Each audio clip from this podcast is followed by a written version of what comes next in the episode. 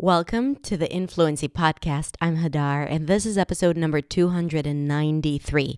Today, we are going to talk about being effortless when speaking in English.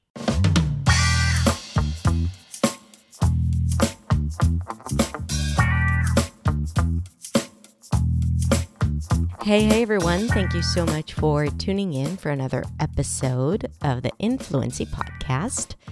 And as you know, usually on the Tuesday podcast, what we do is I introduce the episode and then I share with you the audio of the video that I also share on YouTube or on my website. If you've been only listening to my podcast and you're like, what is she talking about? Then, yes, usually all the episodes have also a video version. This one doesn't. And the reason is because the video that I shared with you on the day of publishing this episode cannot be cannot be used as audio only because it really is a five minute cool down exercise to help you release tension when you speak. So you basically just need to look at me and do what I do. And unfortunately, technology has not solved that yet, transmitting such vision on a podcast. So instead, I wanted to share with you a few things of why I think it's so important to release that tension to build a case for why you should be using this video daily or whenever you need to release tension when it comes to your articulation organs or pronunciation. So here's the thing a lot of times, and this is from my own personal experience, we feel like there's a lot of tension in our mouth when we speak a second language. Actually, it can happen in your first language as well. It really is all about how you use your muscles and how much tension you hold in general in your body when you carry yourself around, when you do any kind of work, or when you speak. But it seems like the tension is higher when speaking a second language. Now, what do I mean by tension? I mean that you feel the muscles hurting after speaking, and you feel like it takes you more energy to actually speak. It feels like you are moving against a substance instead of, you know, just moving around in air. It feels like you have weights inside your mouth or hanging off your jaw and pull your jaw down and makes everything a bit more painful. It's what causes you to avoid speaking for a long time or just to worry about feeling tired and exhausted after. And that is okay. It's totally natural. And a lot of it has to do with really just the tension of speaking a second language that a lot of people speak. Because it's the mental tension, you know, coming up with the right thoughts, organizing your thoughts, speaking clearly, sounding clear. All of that that happens takes up a lot of energy especially if you don't use English on a regular basis. So that is one thing. And tension brings tension. And if you feel tense, the tension is going to be in your mouth and in your body. Another thing could be just how you normally carry yourself around, and that could be with tension anyway.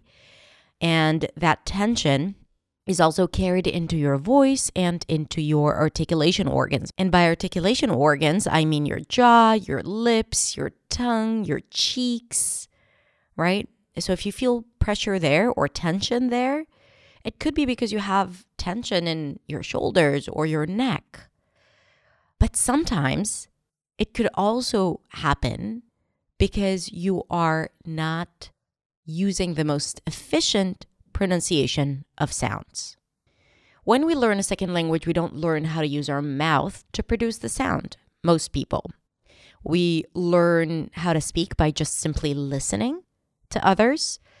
And sometimes we learn how to do it, but we're not aware that we're investing a lot more energy or engage many more muscles when producing a certain sound. And as a result, you might be using 200% or 150% more energy than you need to produce the sound. It is not your fault. You have never learned it. And sometimes trying really hard to get it right is actually the opposite of what you need. I mean, it's good to invest a lot of energy when practicing, when doing the work, but that tension or extra energy and effort should not be there when you speak. Because first, it's going to make you tired really quickly. You're going to create strain and extra tension in your voice. It's going to be hard for you to shift from one sound to another, which might cause you to get stuck more. And you might ultimately just not feel this light version of yourself that you usually feel when speaking in your first language. So, learning how to pronounce a sound in the most efficient way, only engaging the muscles that are necessary, is extremely important. And this is why I share a lot of content, a lot of free content on how to pronounce certain sounds and certain words. So, apart from sounding clearer and feeling more confident, you will also have more ease and effortlessness when speaking. So, that is one way to solve this challenge. Another way is to let go of tension consistently, is to learn about those areas and places that you hold, that you grab, that you tense, and to learn to consciously let go of them while speaking and after speaking. Now, the drill that I have for you today on video that I'm not going to share on the podcast offers you a five minute cool down exercise, tension release exercise for you to be able to let go of that tension on a regular basis. Now, it's not necessarily going to help you right away, but it's going to teach you about your mouth and it's going to teach you about where you hold tension.